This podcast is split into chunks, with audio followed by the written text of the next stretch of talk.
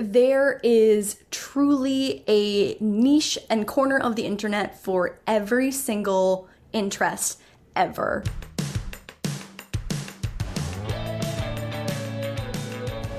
I believe that the opposite of depression, it's not happiness, it's purpose. I believe that every single person has something unique to contribute to the world.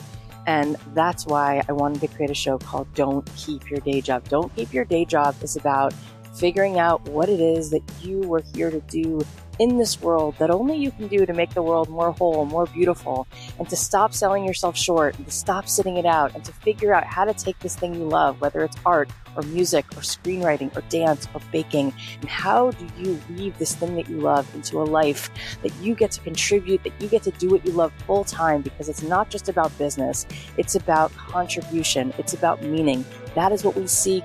That is what we truly want. And you absolutely are here to serve the world. And I want to help you figure out just how much value you have inside of you. And every single week, we're going to be talking to people who have something to add to help you get out of your own way, to help you be more successful, to help you be the truest expression of you. My name is Cathy Heller. I'm so glad that you're here.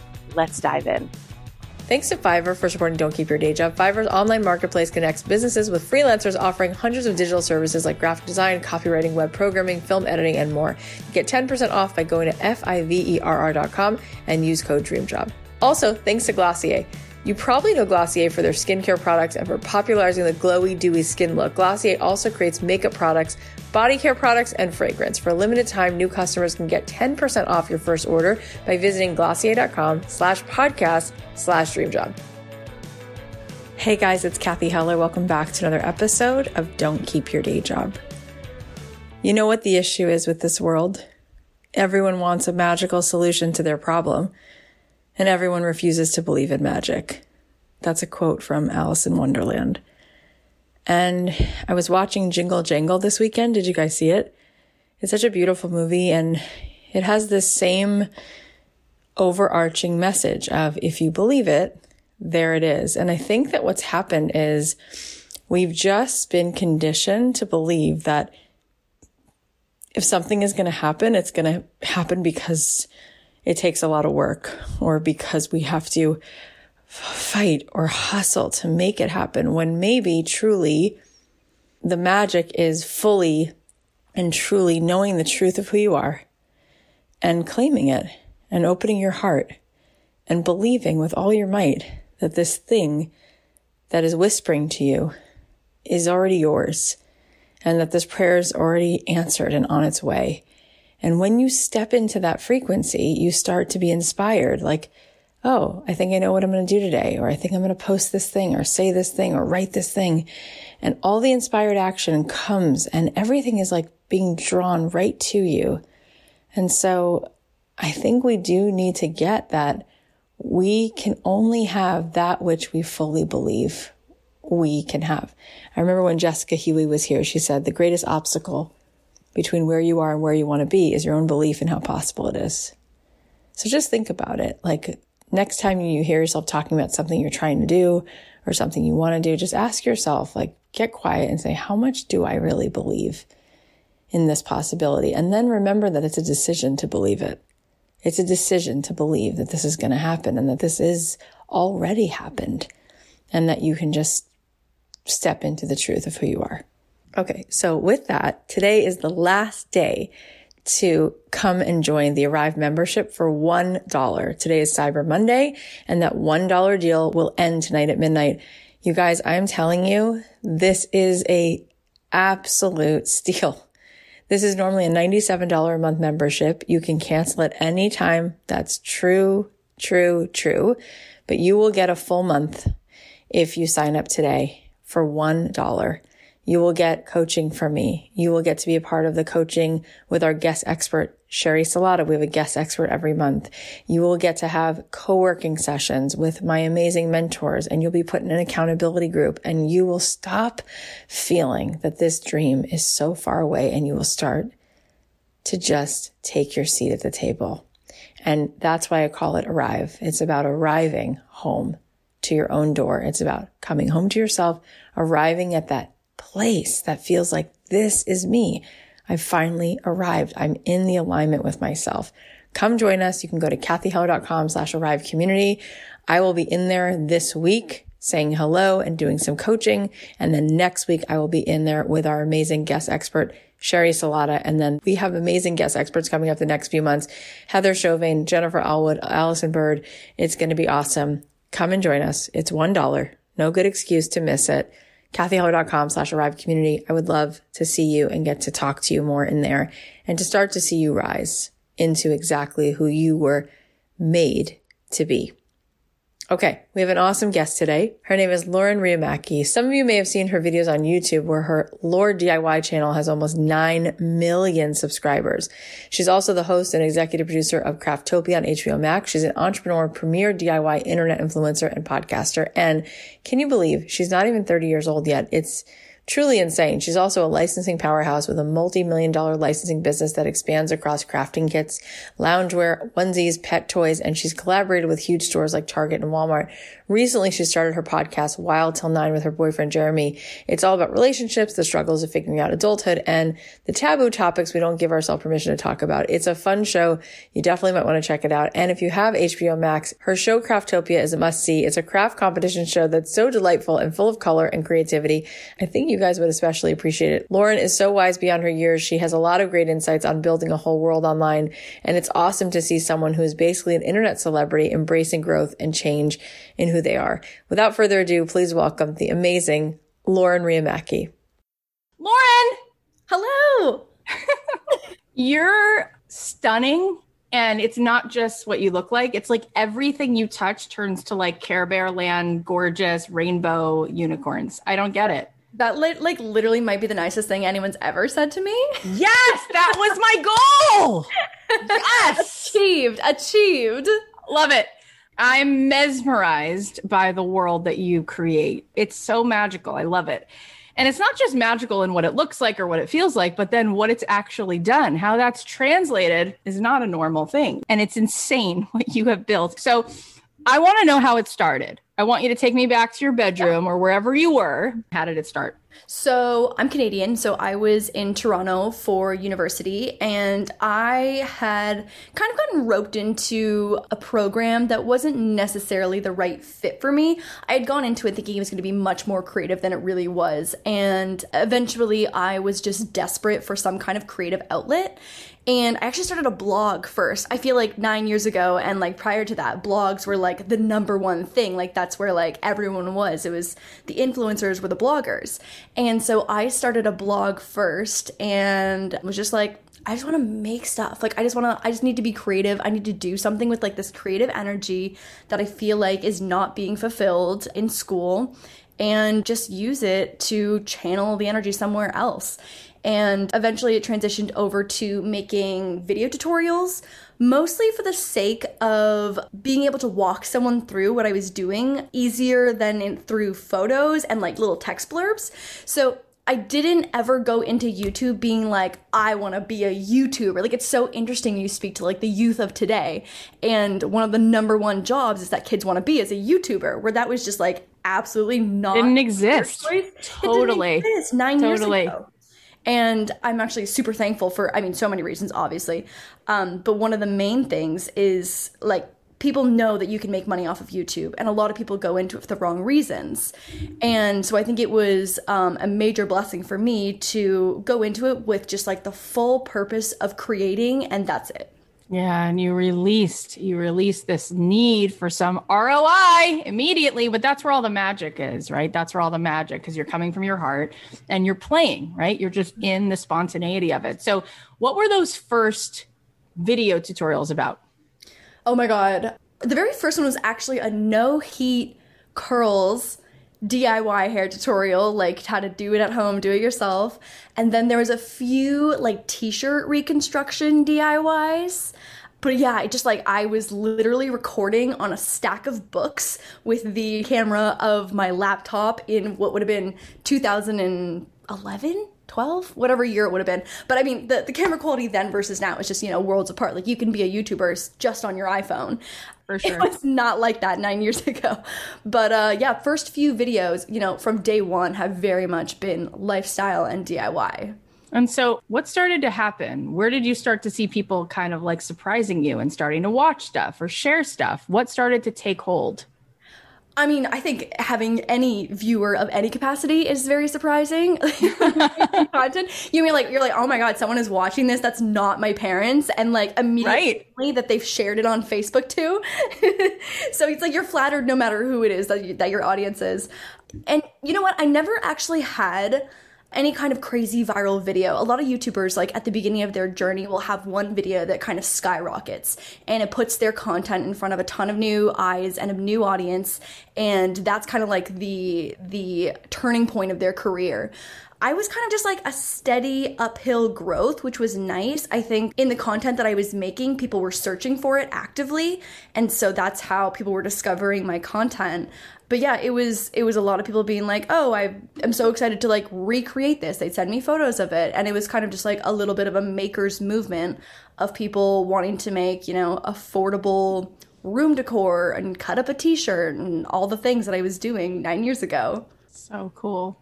So if somebody's listening to this and they're like, I do want to be a YouTuber because that now very much is a thing. Totally. What's your advice for having a successful channel? Because yours is probably in the top 1% of 1% of how successful it can be. So what do you think?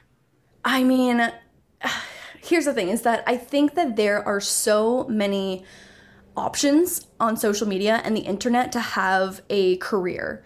And so I think because YouTube is so crazy popular, it can be uh, in turn oversaturated. And so I think it's just being realistic about um, not putting all of your eggs in one basket and just being like, I'm a YouTuber and a YouTuber only. You know, TikTok, I'm sure, as you know, like has just absolutely blown up. And the influencers that have come directly off of TikTok are some of the biggest um, in like the social media forefront right now. And so I think it's choosing a platform that makes sense for you um, while still creating content for um, a multitude of the different options that you have on social media. So it's not just being like, I'm going to be a TikToker, I'm going to be a YouTuber, an Instagrammer, and it's creating a brand for yourself and putting it out across all of the platforms that make sense. Like Pinterest, obviously, is huge for DIY and lifestyle and like the makers movement.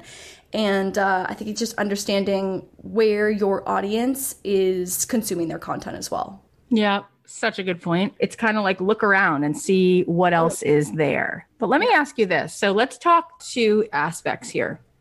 There's the energetic, the resonance, the vibe of a human. And then there's like the strategy, right? Like, you know, the hashtags you use and the keywords and all of that. Let's talk about the energetic first. Okay. What do you feel you've been doing to call in your future? What practice do you have to get yourself in that state? I think the biggest shift in my content um, over the last year has just being completely authentic. I had an audience that I found to be a little bit younger, maybe like four or five years ago. And so I would censor out a lot of the things that were organically happening in my life. You know, being at that time 23, 24, it was not realistic kind of the show that I was putting on. And I think when you're delivering something that's not authentic, it's more exhausting than when you're just being yourself. So, like something like vlogging in a day to day basis now is so much easier when I'm just showing exactly what is going on. Like, there's no filter, there's no censor, and it's just like you're getting what you're getting, and it's what everyone in like quote unquote the real world would also be getting as well. Yeah, that makes a lot of sense. It's definitely exhausting to have to pretend. Oh, for sure. It's and and you're not doing anyone a favor. You end up more tired, so it's like it's a lose lose scenario for sure. Yeah. I want to go back to what would be next in line if somebody says, All right, I'm going to choose a platform, and you just opened up the doors to be like, Look, it could be anything, right? So now you do it. It's a podcast, it's a YouTube channel, it's a blog, it's a vlog, whatever it is. What do you think makes the people feel connected to you? What do you think that the great content creators are doing to really create an engagement with their audience? I think it's different for every viewer. You know, there's different reasons. Like, you know, I'm, I'm sure some people only watch my content for my cute ass dog. Like, you know, maybe it's just that. Or I've spoken openly about uh, different struggles with mental health, so maybe it's that. I've done a lot of like different girl talk videos, uh, being super candid about anything from like puberty to sex and to growing up. And so I think it's for a viewer finding whether it be one thing or a multitude of things that they really connect with and it resonates and they enjoy the energy or they're taking something away from it, whether it be constructive or just positive energy overall. I think it's just finding something that they relate to and it makes them feel a certain type of way that is positive and they want to keep coming back to it. Mm-hmm. Yeah, that makes a lot of sense. And when you were seeing the amount of people in your audience grow and grow and grow, what were you learning from them that they wanted that you kept doing more of? Was it how you titled things? Was it engaging them to comment? Was it asking them a question? Was it the certain kind of content and noticing what they liked and continuing to drill down on that? What do you think it was? I mean, I think everything you just listed are, are great. That's like social media influencer 101 right there. You nailed it. um, so I think it's a combination of all of that. I, I think the biggest thing is just listening to your audience and having as much of an open and two way conversation as possible. I mean, a lot of older viewers grow up, you know, watching TV, and that's just content coming at you. Like, there's no response there. And I think on like the digital side of things, it's something where you can literally message any single one of your viewers at any time. And it might not be an immediate response, but you can literally be like, what did you hate about this? And what did you love about it? And so I think it is such a valuable tool to be listening to exactly what your viewers want. And I think there's so many different um, tools on social media right now, too, like Instagram being able to do polls and like questions and have people submit um, whatever they want to say. Like, there are just so many different venues for direct feedback. And I think it's being able to, you know, filter out the ones that you see the most common and finding ways to fit that into your content that still makes sense, obviously, for you as a person and a brand. And it's not going to like suck your soul. But yeah, it, it literally is like, you can be like, did you like this? Yes or no? And why? You know, people and brands pay millions and thousands yes. of dollars for their test groups to like give them feedback. And we have the luxury of having that for free at our fingertips 24 7. A hundred percent. And so early on, and as you continued to kind of move into this, how often were you polling people? How often were you asking them? And what were some of the, the ways that you did it? What were some of the questions you asked? What were some of the ways you asked it? And how often did you ask those questions? Um, I think in every video there was some kind of ask for feedback, whether it be just something small like, oh, do you guys like the new background? You know what I mean? Or what do you guys want to see next week? Or if you bought a whole bunch of stuff, you're like, oh, do you want to see a haul of all of this and like where things came from? Do you want to see it be tried on? I think when you're creating content by yourself as well, it's really great to lean onto questions within the conversation because even though again like they can't respond immediately it might be within a 24 hour window that someone can give you that answer and it makes it again feel like a two-way conversation. So i think youtube just like direct questions to answer in the comments um, and responding and having you know open dialogue there. Instagram if you were to post a photo and put a question as the caption i think is really helpful. I think there's you know pros and cons and there's time for each type of question to either be like anonymous or um, kind of like an open forum like a comment section where other people can see what also is popular and they're like oh i didn't think of that but i also love that idea and they can you know like it thumbs up it whatever it might be and I think now just there's so many platforms like community is massive. I don't know if you're familiar with it, but it's like a direct phone number that you are able to publicly share and have conversations with anyone in uh, North America that wants to text you. And so it's such a intimate conversation that you can have with again, literally anyone. Amazing. So let me ask you this. What surprised you about the feedback? What did you notice that you started to do differently as a response mm-hmm. to what they were telling you they needed that maybe you didn't know out the gate? I mean, the first three years, uh, maybe even more than that, honestly, I would edit out all of the bloopers. And that's the funniest part. Like, that's the best part. That's the part that people, you know, crack a smile at. That they're, Right. that they're like, oh, this person is a real person. They're a robot. Like, there's one video, and I think it's probably still up, where it is so precisely edited that, like, every hesitated breath I had edited it out. And I remember the comments were all just like, she didn't blink once. And that's how edited down it was, is that it was just like, and it was, it's just so robotic. And I thought that like the content had to be perfect.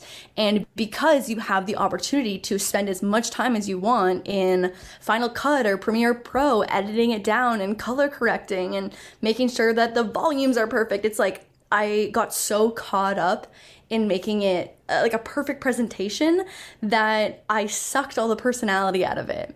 And it was so surprising to me that people wanted to see me mess up. Like that just, it feels so backwards, right? Because it's like in school, especially, like you're taught to, you know, when you practice a speech, to do it perfectly. I played um, piano and guitar growing up, and when you do a performance, like you practice it until you do it perfectly. And so, like, I had just, my brain had been wired like that. And it was a lot of unlearning for me So cool. And that's such a great example of like what surprised you. And then they loved it, right? Turns out they love seeing you be human, right? And Right, yeah. not having a perfect video. Exactly, exactly. And it's just so interesting to see the shift of just like traditional celebrities and how people think about them. And it's like, you know, they feel so detached from being accessible and you only see them on red carpets and in movie mm-hmm. theaters and on the big screen. But with social media influencers we are very real people. Not that you know traditional celebrities and movie stars are not real people but they build their careers off delivering performances you know that are incredible but it's being someone else. And we build our careers on you know for the most part being ourselves Yeah, we Matthew McConaughey was our guest, and at the end, he said something so beautiful. It was like a prayer. It was like a call for help in a way. He was like, "I don't want to act like myself anymore. I want to be myself." right You know, and it's like you think to yourself, "Well, he's like the luckiest guy ever," and then it's like he's trying to now like free himself from playing a part, and he's looking at someone like you, probably thinking like, "Oh, she just gets to like have this direct connection with humans." And it's her. It's not a script. It's not a persona. It's not a part she's playing. She gets to be herself. So it's like why then would you rob yourself of that and try to be this perfect persona when you have the option to be yourself? Now when you did that you said the first three years you were like that's what you said a couple minutes ago like the first three years. Did you start to see then when you let that go that your views started to double and triple when you started to bring in more of the bloopers? Direct correlation. Direct correlation i love that so much I think a big part of it is that, that, like, you know, again, we're not wired to share all of our flaws like that. It feels unnatural. And I think there's an element of being scared to be vulnerable. And that's Right. when people connect with you the most, is when you're vulnerable. that's right I love this conversation, but before we keep going, let's just thank our sponsors. You probably know Glossier from their skincare products and for popularizing the glowy, dewy skin look, but they also create makeup products, body care products, and fragrances that condense the best of beauty and are inspired by real routines from their community. Give or get Glossier You for $60 and pick up the best-selling Balm Dotcom while you're at it to get the silky, limited edition holiday G-Pal scarf for free. I've been using their award-winning fragrance called Glossier You. I love how it's layered with different scents like iris root, pink pepper, and ambrox and musk. It creates this really balanced, creamy, comforting, warm fragrance that lasts pretty much all day long. They also have an amazing hand cream, which is a fast absorbing, nutrient rich moisturizer for hands. It's non-greasy, comes in a cute squeezable palm sized pod, and it's packed with antioxidants that sink right in so you can have happier, nourished skin. And best of all, you can get this hand cream free with every order of $70 or more. Get Glossier You and the very festive limited edition G-Pal scarf by visiting glossier.com slash podcast slash dream job. For a limited time, new customers can get 10% off your first order. Certain exclusions apply. That's G-L-O-S-S-I-E-R dot com slash podcast slash dream job. The way we work together seemingly changed overnight, and we all know that when it's time to adapt our business, having access to the right resources is essential. Fiverr's online marketplace connects businesses with freelancers offering hundreds of digital services like graphic design, copywriting, web programming, film editing, and more. There were a few times when I needed a Photoshop editor and our team didn't have the bandwidth to learn Photoshop and do that on our own. So we went on Fiverr and searched for someone who could do this for us. It was super easy. We were able to customize our search based on the deadline, price, reviews, and we got a great freelancer who got the job done. She was really professional, such a joy to work with her. And since we knew how much it was going to cost up front, we didn't have to waste any time negotiating the price. So whether you're looking to grow your business or you just need some extra support to complete a project, Fiverr's global network of on-demand freelance talent is here to help. Plus, Fiverr has 24-7 customer service. You can reach out with your questions anytime, anywhere. Check out Fiverr.com and receive 10% off your first order by using my code DREAMJOB. Find all the digital services you need in one place at F-I-V-E-R-R.com. Code DREAMJOB. Again, that's Fiverr.com. Code dream job. Okay, so let's talk about how did this start to become a thing where it wasn't just you making videos, it was you making like a truckload of money all of a sudden. I think because honestly, people ask me this all the time because I was literally a girl sitting in my closet and then I start this podcast and I start making multi seven figures. And people are like, How did you do that? Do you do that from ads? I'm like, No. I'm like, ads is like a tiny part. Like, well, how do you do it? And and I'm I think people want to understand. And, and I think that they get discouraged because it's not as quick and easy or it's not the direct thing they think it is. Mm-hmm. So I'm curious for you, how did you start to monetize this and turn this into a career and not just a hobby? Where did it start to come from first? The first stage of monetization on YouTube was the AdSense program. And so YouTube takes, I think it's 55% or 45. It's a 45 55 split. I can't remember. But, um, and, and, you know what it is? It's just that it's fair. They they give you this incredible platform to use. So I'm like, take whatever you want. Yep. Um, so AdSense was the first revenue stream for me. Mm-hmm. And eventually, once um, I was getting a few thousand, a few hundred thousand views on every video, I was approached by a manager who I'm still working with now. We've been together for like seven years now. It's been a long time relationship. You can start doing brand deals. And I think most YouTubers and influencers would agree that brand deals is kind of like the biggest portion of the revenue and the income you know, so endorsing products that you believe in, that you think organically fit into your content, that you are excited to share with your audience. And that I think it just takes things to a new level because you're able to do brand deals on Instagram. You can do brand deals on Twitter. You can do brand deals on YouTube, on TikTok, on the podcast, as you know, obviously. And that's such a big portion of it as well. And then there's a whole other side of merchandising and products and licensing. I will say that licensing was the most amount of effort with the least amount of monetary returns, but it's valuable because it's a brand builder. So at one point when we had a collaboration with Mattel, we did some DIY kits that were able to be in Target for three years.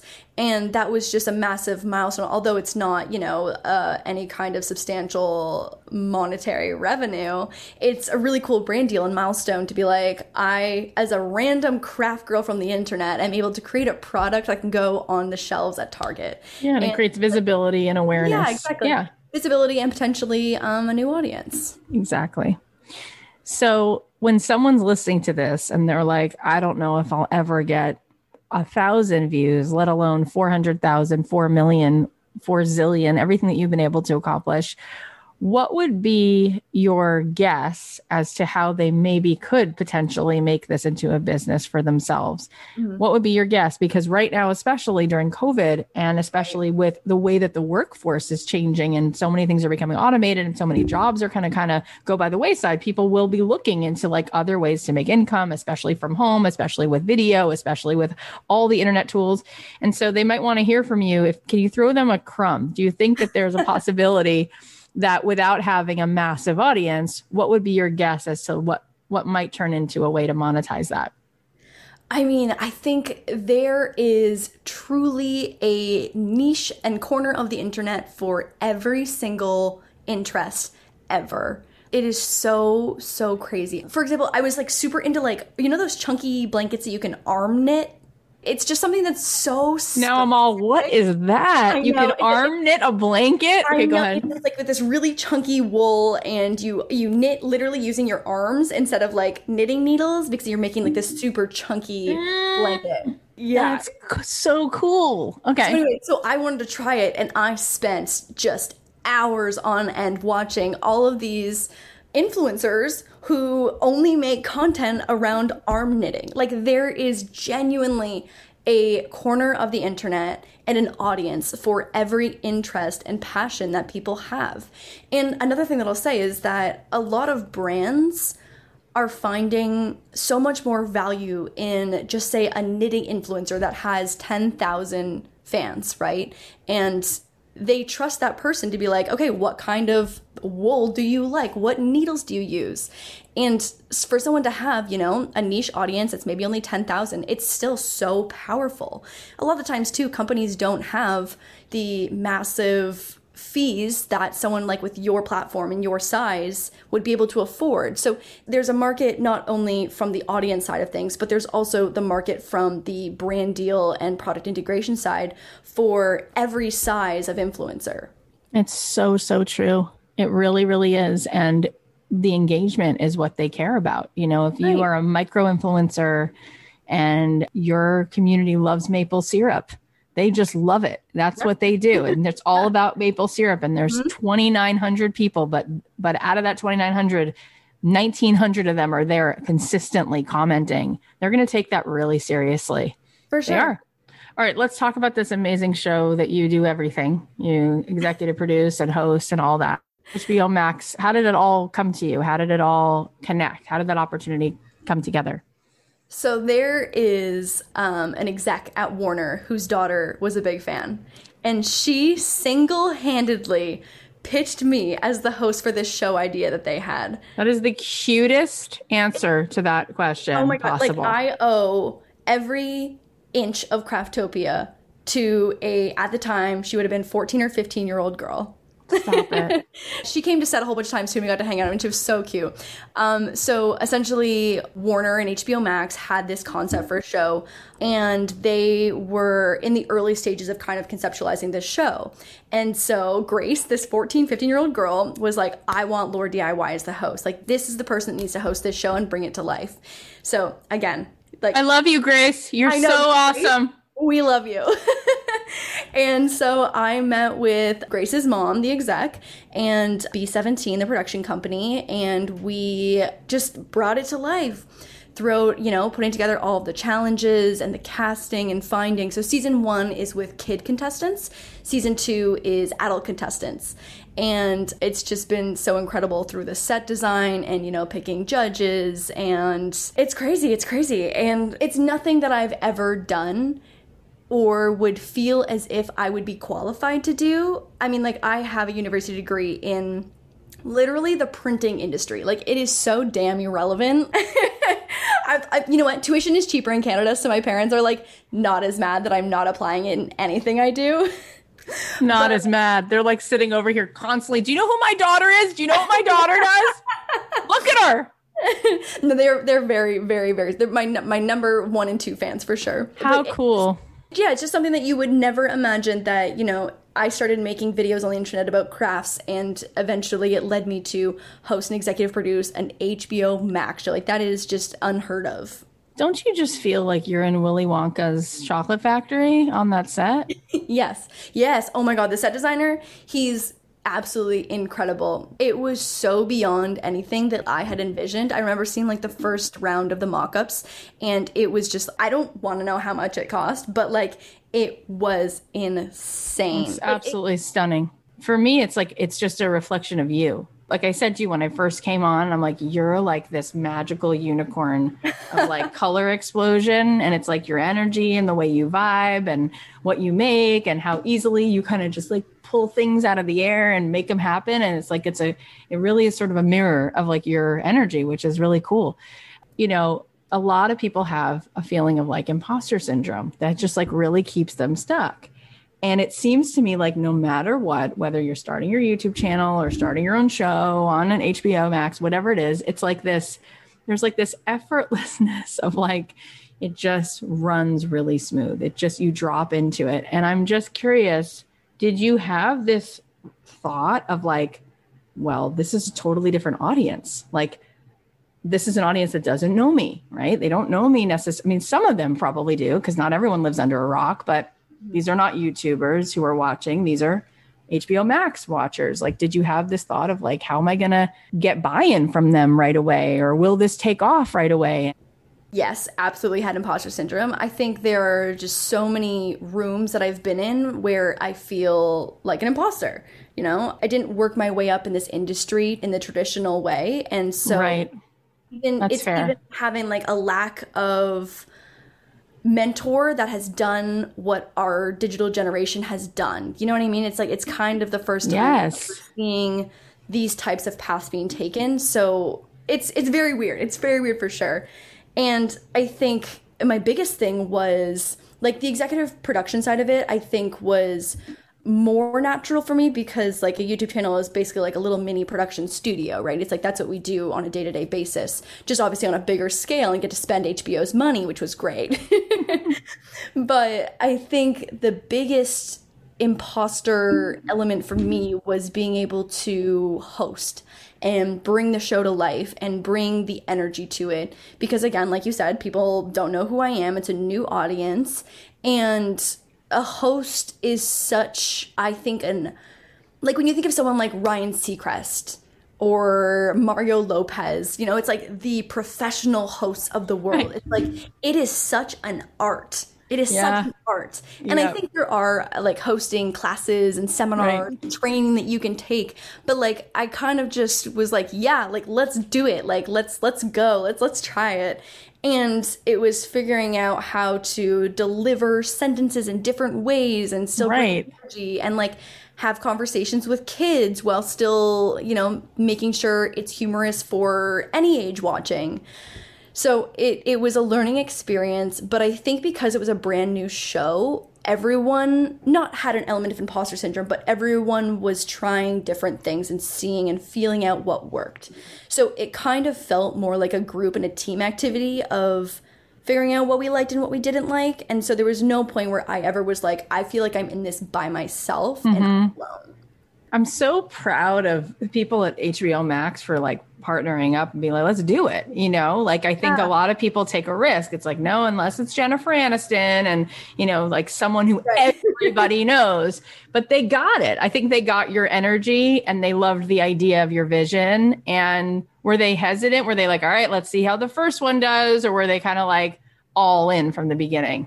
They were absolutely all in and for season two as well like they were all in. And i mean like that is just the biggest compliment for someone in digital to see yep. traditional uh, execs looking to someone who's in digital to be like what do you think? Like how would you do this? Like it's just it's so true. yeah that you could ever receive it's so true. And you know how many podcasts now are becoming TV shows? It's like Absolutely. Uh, it's like so cool how it's kind of like reversing the yes. order. Like we have such a, a powerful way, a tool to create things where you don't have to wait for NBC first. You go do this first and then NBC comes here, whatever it is, you know, whatever the channel, the platform. It's just so cool. And look at you paving the way for so many people who are going to be inspired by you and are inspired by you and are going to come after and walk in your footsteps. The next question I had we have so many makers who listen to this show. And so I know mm-hmm. they're going to really enjoy you and love your content. They probably already do. But one of the things that they come up against, which I wanted to ask you about, is they'll feel a little bit of resistance around sharing the teaching aspect of the maker side mm-hmm. because they feel like, but I'm a maker. Like, I don't want to teach somebody how to sew. I do sew. I don't want to show somebody how to put on this makeup. I make the makeup. I make the cupcakes. Now, if I'm teaching people, does that make me less of a maker, less of an artist? And I don't see that with you, right? Like I see like the more like you've shown other people how to like come with you and make things, like you've just grown more and more to me as a maker, but you are shifting from maker to teacher to friend to facilitator, right? Like you're wearing all those hats. You're not just purely like stitching things together and like using your glue gun like you're doing a lot to help bring that glue gun out of other people right so how did you surrender the need to just be the maker and open up to wearing those other hats a few things come to mind. I think the first is that I found excitement and fulfillment from other forms of making. So like I still obviously love to craft. Like it's it's genuinely the only thing I'm really good at. You know what I mean? It's like crafting and like doing DIY, like a creative problem solver. Like that is my natural gift. It's the only thing I'm good at. So I, I stay in my lane. But I think I've found fulfillment in making other things. So like spending time like making my own little background. Like I would never want to, you know, be an interior designer, but I had so much fun making it and it's an it was an element of making the content, getting to do the interior design, making the the wall or whatever. And it still fulfilled me in the sense of I was creating and I was hands on, but it wasn't necessarily sitting there in front of a sewing machine, you know, going to right. do, do, do. And I think the other big part of it too is I'm happy when my viewers are happy. And so if they really like to see the personal side of things and they like the dialogue, they like to like there's nothing more enjoyable for my viewers than to watch me fight with a sewing machine because that is just like the bane of my existence and it is 50% of every sewing video I've ever done, right? And I'm still making things, but I'm happy when they're having fun in the moment when I'm struggling, I'm not having fun. With the sewing machine, I'm not having fun. but I know that in the edit and when I cut it together, that it's gonna be a fun piece of content because it's real, it's authentic. That happens all the time to anyone who's ever sewed. And so when I know that I'm making something that a viewer will enjoy, that also fulfills me. And I don't think it makes me any less of a maker. It's just that kind of the maker label, I think I've redefined and recategorized to be a bigger breadth of things. And that's really it. I love the way you just said that you redefined it. I think we need to do that because ultimately, like, you have energy that has the ability to flow through you in so many different ways. And you being a host is you inspiring people in a different way and you producing is you creating in a different way and it's all you facilitating yumminess. So it's like in a way you're making energy right? You're making energy move you're making people feel things and i think that that's just an important definition that it doesn't only have to come from sitting at a sewing machine. I think a lot of people too like in the digital age find joy in the editing portion as well or the graphic design. Right. Being able to, you know, think about how the content is going to look after they make Yeah. something. So it's kind of like the making portion of one of making whatever you're like physically actually making, whether it be sewing or whatever. And then the making of how it's going to be presented online. It's like that's Yeah. another entirely separate creative process Yeah. that happens that can be super fulfilling for someone who's interested in making. Yeah, and also, you know, we've had billionaires on this show like Howard Schultz, who created Starbucks, and mm-hmm. you, you think about Howard Schultz or Richard Branson or Elon Musk or Mark Cuban. I'd say they're damn creative. Like just having a business and making choices and and sitting in meetings and coming up with creative, innovative solutions to things. Like it's all being a maker. Think of it. You know, it's like I think we just have to open ourselves up to something greater. So I love that you're continuing to redefine it for people because I think that's another really cool piece of being a crafter is all the ways that your craft, you know, touches the world. All right, so now the newest thing or one of the newest things that you're doing that you're creating is a podcast. And you're doing it with Jeremy. Yeah. So what made you want to do Wild Til 9? So we started the podcast to really have just like more organic and authentic conversations tailored towards the older side of my audience. I've kind of been in a transition period for the last couple years of acting like a 27 year old and not censoring myself out. And I think the podcast it's it's something that takes time on YouTube and on Instagram and on TikTok to get people used to the idea of like here's who you thought I was before, but here's who I am now. You know what I mean? Like growth is something that people have trouble accepting. And I've accepted it, but a lot of times it's met with, you know, criticism or frustration that people don't see you the way that they used to. But starting a new platform like podcasting, something that we've never done before, it was kind of a fresh start to introduce new conversations, things that would also absolutely get demonetized in seconds on YouTube. And we're able to just have very candid, long form conversations that, again, are tailored towards that older audience. I love that. And I think this is really such a rite of passage for you. I mean, think about artists who've been around, like Taylor Swift, right? Look totally. at the journey that she's been on. And she's just grown up like a human being does, like right? like does exactly. right. So her music now is very different than it was when she started. You know, it sounds different. It all of it, the sound, the vibe, the production, right? And maybe she shed a part of her audience but maybe a lot of those people stayed with her and maybe she grew an even you know a different audience but she right. stayed true to herself mm-hmm. um, miley cyrus I was gonna say Miley is. I feel like she felt like she needed to do something that was so disruptive to how right. people viewed her to set herself free, and I respect that.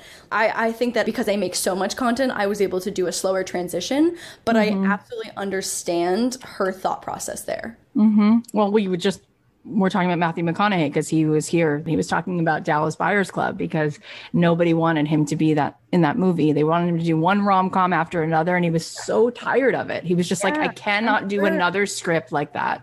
I just want to grow up and be myself. And so he made that movie. And what happened? He actually won the Oscar. So I'm so proud of you. And I think that you're going to just find a richer and deeper relationship with your audience and a new audience. So, what are you hoping? Tell us about the show what's some of the juiciness that you guys like get into and what are you hoping that people walk away knowing more about you from listening? So we have about a 96% female audience. That's high. That's high. That's really high. Um, it's very much relationship and millennial growth lifestyle sex um, just in our personal experiences, Jeremy and I come from two very different backgrounds. He's a year older, but went to college in Kentucky and is from just outside of Chicago. I'm Canadian. So it's like we have very polarizing opposite backgrounds of where we come from. So our opinions and our just like our stories are so widespread.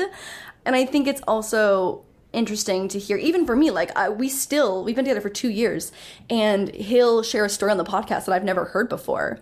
So not only is it just like interesting for our relationship as well to like communicate on a deeper level and tell funny stories about our past that might not have ever come up in any other conversation um, but i think the main takeaway is normalizing the different struggles and just like things that happens when you're in your 20s and you're dating and you know someone ghosts you or you have a one night stand or like is it okay to watch porn in a relationship like just the things that might have been too taboo that your parents never talked to you about that maybe your friends feel uncomfortable talking about and we just love being able to have a natural, open conversation that is so candid and normalizes all of those things that make people sometimes feel awkward. It might not be for everyone, but the feedback that we've gotten just from people who can relate and have had similar experiences or share, you know, something that might have happened that's similar that we learn from, honestly,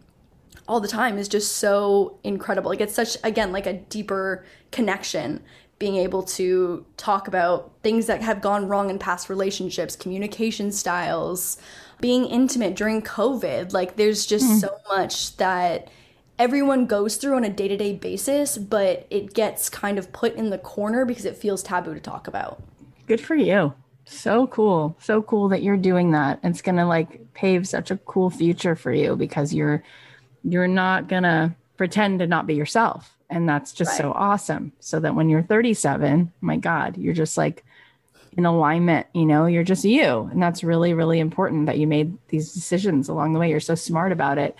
So I'm just curious from the perspective of someone who's such a massive digital content creator, hmm how do you compare podcasting to YouTubing? What are you starting to notice about the differences? It's a different pool, right? It's mm.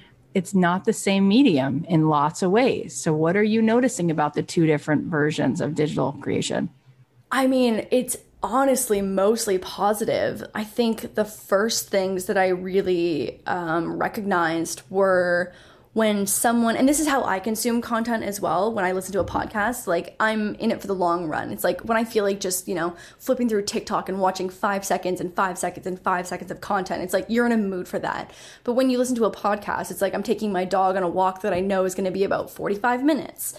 And so it's interesting to see that there's intent behind the viewers actions I guess to choose to listen like I think our average duration is like 36 minutes or something. And it, it's so interesting to see how long people are actually willing to listen to you, which I mean, you know, and at the end of the day is so nice, it's so flattering. Like we are so happy to have people stay for that long. I think there's so many pieces of content now that shape our attention span to be so short. And so I think there was a side of me that was like, oh my God, like, will people listen to an hour long podcast? Like, that's so long. That's like a majority of a movie. Like, that's so long to dedicate and choose to spend that much time with one creator, especially when there's that much content to choose from on the internet. So I think that was the first thing. And then the second portion of it, like the biggest thing that I noticed was it's interesting and just different like on the landscape of podcasts that there are so many different streaming platforms and so we do a video component as well on YouTube. So it was interesting to see that people have preferences as well to either watch with or without video. And so, like when you upload a YouTube video, it's like you have your view count, and that's directly from that one piece of content. But when you have like your overall impressions and views and downloads from a podcast, it comes from 10 different places. And so it's such a process to kind of be like, oh, well, that didn't perform very well on YouTube. I was like, oh, but like our downloads on Spotify are great. And like, oh, people want to see the podcast on, you know, a super small podcast player. So it's like, okay, well, let's make it available there as well. So it's interesting to see when there's more access to it, I guess. Um, that again, there's just like intention behind how people want to consume the content. That's really, really interesting. And I'm just curious since you've been such a absolute success in the video space, what so far has been the vote from the audience? Do you find that more people prefer watching the video podcast or listening to the audio?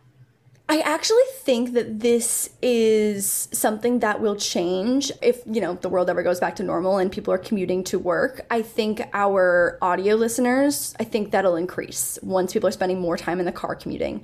But right now, I think the overall consensus is that people really love seeing our facial reactions to the conversations that we're having. We're always laughing, and I think people like to visually see that as well you know, it's just an added layer of the content that you're providing someone is giving it a video element as well. We're in the process of flipping like the podcast background. And so I think people like when, you know, there's something that's aesthetically pleasing. They like when the dog walks in, you know, there's so much more stimulation, I think, when there's video as well. It's just like a very robust experience. And, you know, whether someone just carries their phone around in their pocket while they're cleaning and they're still, you know, they're going back and forth between watching and just like listening, I think, um, yeah, the overall consensus is that people still really like the YouTube. And I think that also might be because I started on YouTube. So I might have a higher, you know, YouTube audience than just audio versus I'm sure for you you have a very very high audio version just of it. What you said before I think is really cool for people to hear and you said it so well. You're so smart. I can't believe you're 27 because you have the wisdom of someone who's like, you know, 107. Thank you. but it's so true what you said. When somebody is choosing to sit with you for that long, they're self identifying as a different kind of consumer, a different kind of audience member. They're mm-hmm. in it for something longer than five seconds or three minutes. They're really in it with you for 36 minutes. That says something and that starts to create a deeper intimacy. And I'm really excited for you to see what that deeper intimacy, even if it's smaller at first than everything else you've done, I wonder how that depth of that connection with people who want to sit there for 40 minutes almost. Mm-hmm is going to turn into something new and exciting again. And I have no doubt that you'll just keep getting these awesome, new, exciting surprises. So tell us where we can find the show, the YouTube. Where do you want to send us? Tell us where we can find the podcasts, all of it. For sure. Um, so the podcast Wild Til Nine is on all streaming platforms and YouTube. Um, and then LaurDIY everywhere else on Instagram, TikTok, YouTube, Twitter, everything. Oh my God, there's too too many too many social platforms now. So your platform of choice, it's just LaurDIY. You're such a great interview, Laura. You're like so smart and so fun and so humble, and it was oh such God, a pleasure. Thank you. This is so fun. Thank you for having me. That was so fun to talk to Lauren. Okay, here are the takeaways. Number one, don't put all your eggs in one basket. Put yourself on different platforms that make sense to your brand. Number two, be authentic, be yourself. You're not doing anyone a favor when you pretend. Number three, listen to your audience. Create an open conversation wherever it's possible. Social media is a valuable tool so you can learn exactly what your audience wants. Number four, don't suck the personality out of your content by trying to be perfect. Show them the blooper reel. Number five, there's a niche and corner of the internet for every single interest and passion. Number six, making something that your audience will enjoy doesn't make you any less of a maker. You can redefine yourself to a bigger breadth of things. Number seven, your audience is in it for the long run. Bring them along the journey for your growth and transitions. Guys, if you haven't jumped in on this amazing Black Friday Cyber Monday offer, $1. $1. You need to go over now that you finish this episode. This is the last day that this is going to be around $1. This is normally $97 a month. It's now $1. You can cancel at any time. It's a month to month membership. $1, you get to join the Arrive community. Go to cathyheller.com slash Arrive community today before midnight. I will be going live in there tomorrow. I cannot wait to be coaching you this month and seeing where this will lead. There is no good excuse not to join us for $1. You're definitely going to get your money's worth and way, way more. Thank you guys so much for listening. I know that there's so much going on and it means the world that you're here. We have so many awesome episodes coming up. Make sure you subscribe on Apple Podcasts or wherever you listen because it is completely free as always to subscribe. And I want to ask you one last thing. Did you like this episode? Did you learn anything new? That sort of shed some possibility on what your future might look like? And can you think of one person who would benefit from hearing this? If so, go email that person Send them the link to the episode, text them the link, or post about it on Instagram and tag me at Cathy.Heller on Instagram so I can repost it. And by the way, why don't you get your friend in on the Arrive membership too for $1? Let's go. Bring all your friends in it and do it with your best girls and say like, let's just do this thing we've been saying to do and you guys can motivate each other and end this year strong and begin 2021 with yourself doing the work you were meant to do. Go to cathyheller.com slash arrive community. I'll leave you with a song. I'll talk to you on Thursday. I love you guys. The podcast is a production of Authentic. For more info on advertising in this show, visit AuthenticShows.com. So many times I